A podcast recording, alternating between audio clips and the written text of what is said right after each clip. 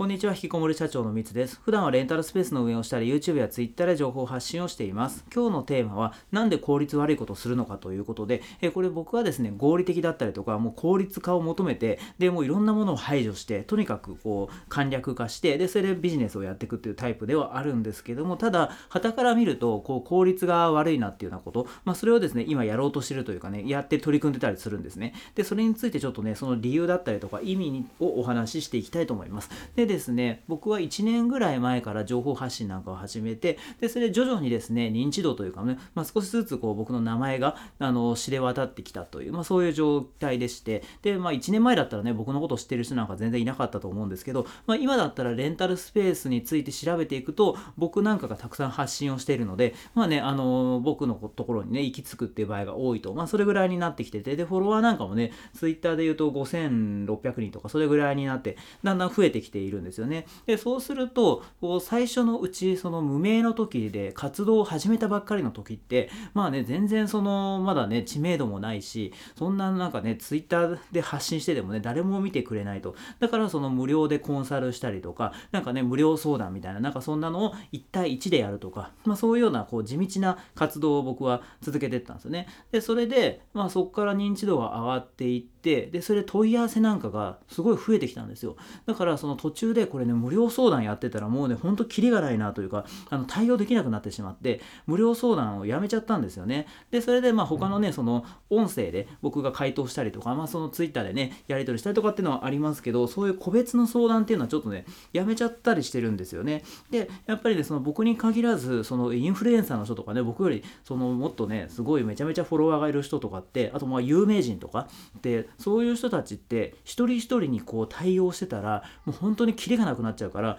それはあの広く浅いような発信とか、まあ、活動にならざるを得ないだろうなっていうのを僕も自分も僕なんかね全然有名人でもないですけど僕のレベルでもそういうふうに感じたんですよ。だからそのねあのめちゃめちゃ有名な人に会いたいとかって言ってもねなかなかその会えなかったりしますよねそんなの。あのそんなね会いたい人なんかいっぱいいるんだから全然会えないですと。でそれでまあ確かにそのね有名だったらこう広くね浅くこうリーチした方がま効率的だし、まあ、いろんな人にこう知ってもらえるというかねその発信が届くから有名になればなるほど、まあ、フォロワーが増えれば増えるほど、まあ、そういうようなあの広く浅くになりがちだなっていうふうに思っていますと。でですね僕の考えで言うとまあそうまあいや僕自分もやってて確かにねそれこれあのある程度ねフォロワーなんかが増えていくと一人一人ね対応したらもう本当にキリがないなと思ってなかなか難しいなとは思っているんですけどもでも僕としてはその認知度が上がった時ほどもっとね広く浅くじゃなくて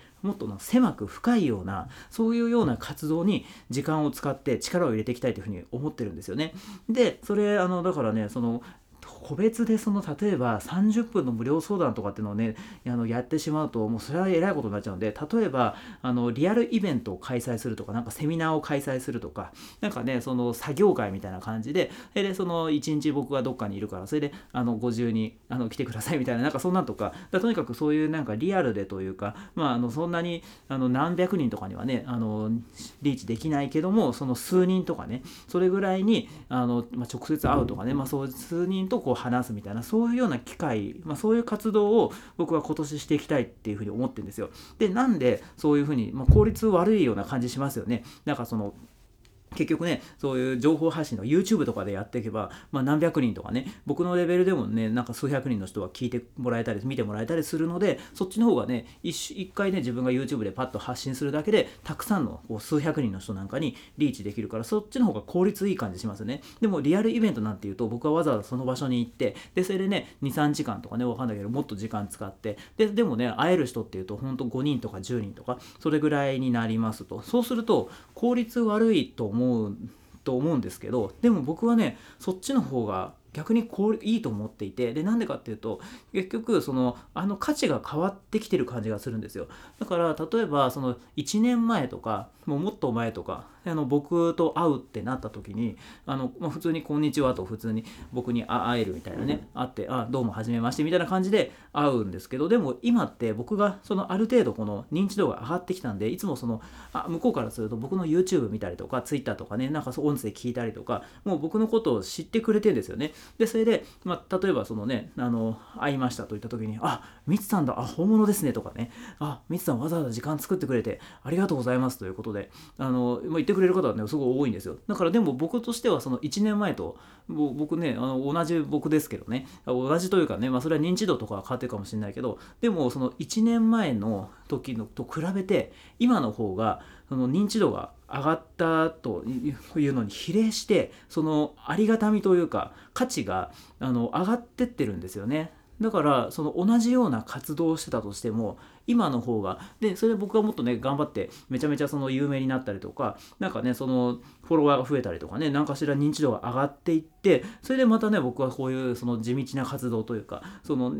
やった個別でねあったりとかわかんないけどそういうことをした時にあのもっと価値が上がっていくはずなんですよね。だからあのそれは確かにその1回でね数人とかにしか会えないかもしれないけどやっぱりね僕はそっちのあの価値をあの僕としてはあのやっぱねあの効率よくっていうのはもうもちろんその考えながらやっているんですけどあのそうするとねその結果あの意外にその深くあの狭く深くやった方が割とそのそのね一回会うとやっぱね関係性もやっぱできるしそっちの方があの、まあ、大変ですけどねそれは地道なこう作業で作業というかねあの大変ですけどでもそっちの方があの僕としてはねなんか今後あのこれを続けていく続けていかないでだいぶ差が差が出るというかだからねネットだけでこうねずっと発信しててまあすごいねインフルエンサーの人なんかみんなすごいですけどね。でも